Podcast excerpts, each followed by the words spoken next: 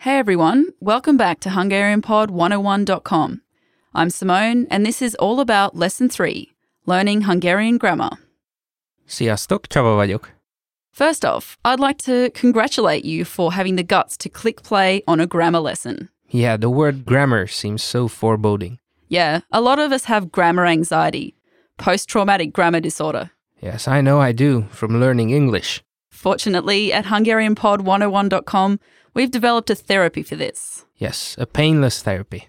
Yes, we know the current practice is to use grammar book shock therapy, which involves something to the effect of ordering £10 worth of grammar textbooks you'll never open from Amazon. Yeah, I've been there. Sometimes I get nightmares and cold sweats. The grammar books sitting on the shelves laughing at me. Well, what we do is take all that grammar and try to make it interesting for you by showing some of the most common phenomena that the Hungarian language is organized by. Yep, we're going to prove it to you today with a grammar head start. And we have good news. What's that? Well, you might have listened to the lesson about the Hungarian alphabet in this series. Yes, that's the lesson right before this one, isn't it? Well, not to bring your spirits down, but learning the Hungarian alphabet is a lot easier than learning the grammar. I know that very well. But you did choose to study one of the most complicated languages in the world, right? Yes, that's true. So if you hate conjugating verbs, can't accept that words have 50 different endings, or can't really be bothered with the correct pronunciation, maybe Hungarian isn't for you. However, we can promise you one thing a simplified grammar class that will be easy for everyone to understand. We're about to tell you what you need to know right off the bat to give you a head start on Hungarian. Yes, and you will get the last laugh at the grammar books. Okay, so first of all, we need to let you know the good news, which is that Hungarian is often like English.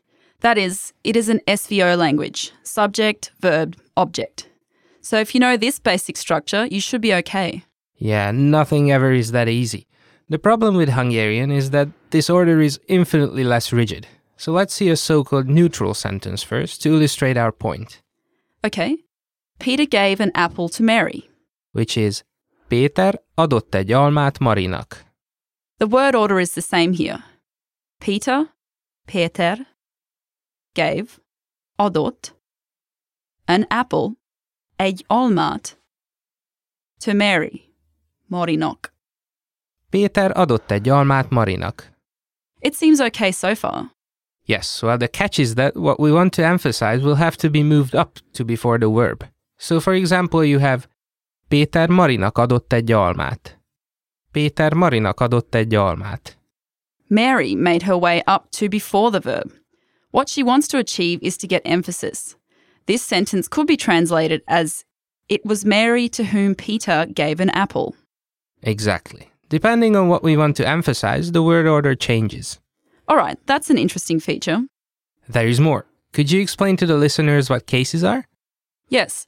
Well, you could say that the nominative case is what the subject of the sentence is, and the accusative case is what the object is. Yes.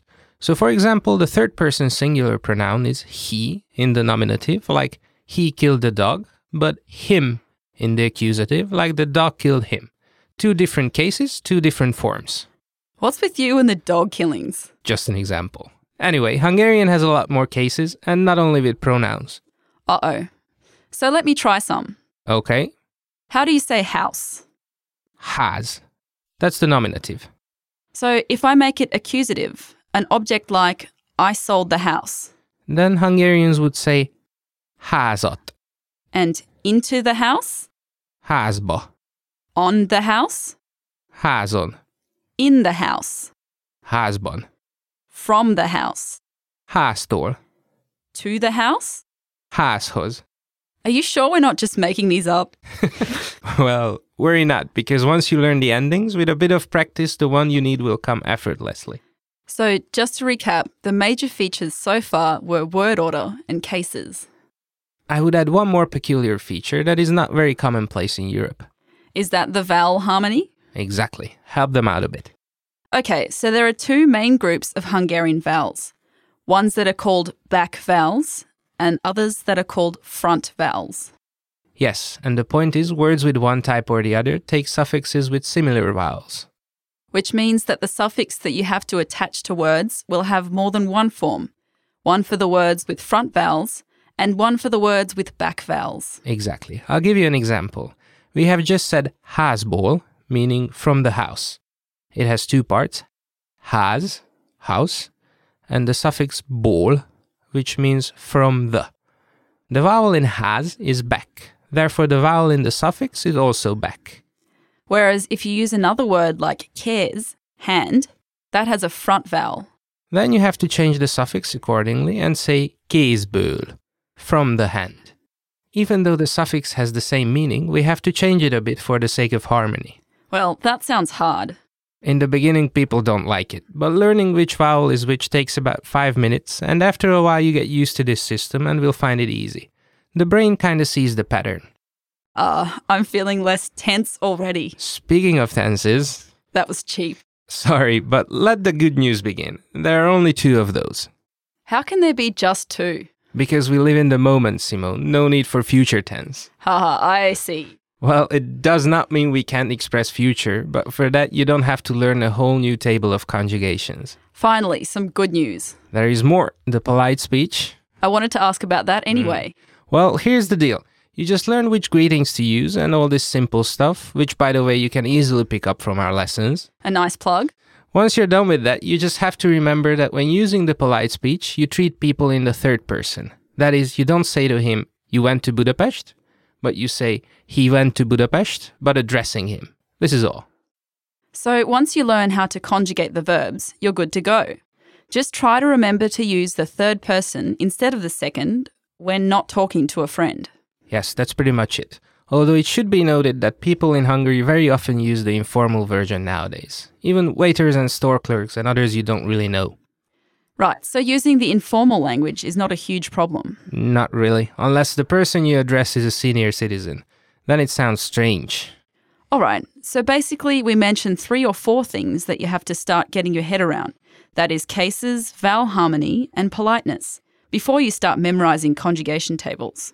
Yes, knowing a bit of background can help immensely, and these are not always explained in the beginning. I think it might be because people find grammar both scary and boring. Well, I hope that our charming personalities help them stay with us until the end of this lesson. Let's hope so. Get instant access to all of our language learning lessons. With any subscription, instantly access our entire library of audio and video lessons. Download the lessons, or listen or watch online. Put them on your phone or another mobile device and listen, watch, and learn anywhere. Lessons are organized by levels, so progress in order, one level at a time. Or skip around to different levels. It's up to you. Instantly access them all right now at HungarianPod101.com. See you next time, and thanks for listening. Sziasztok!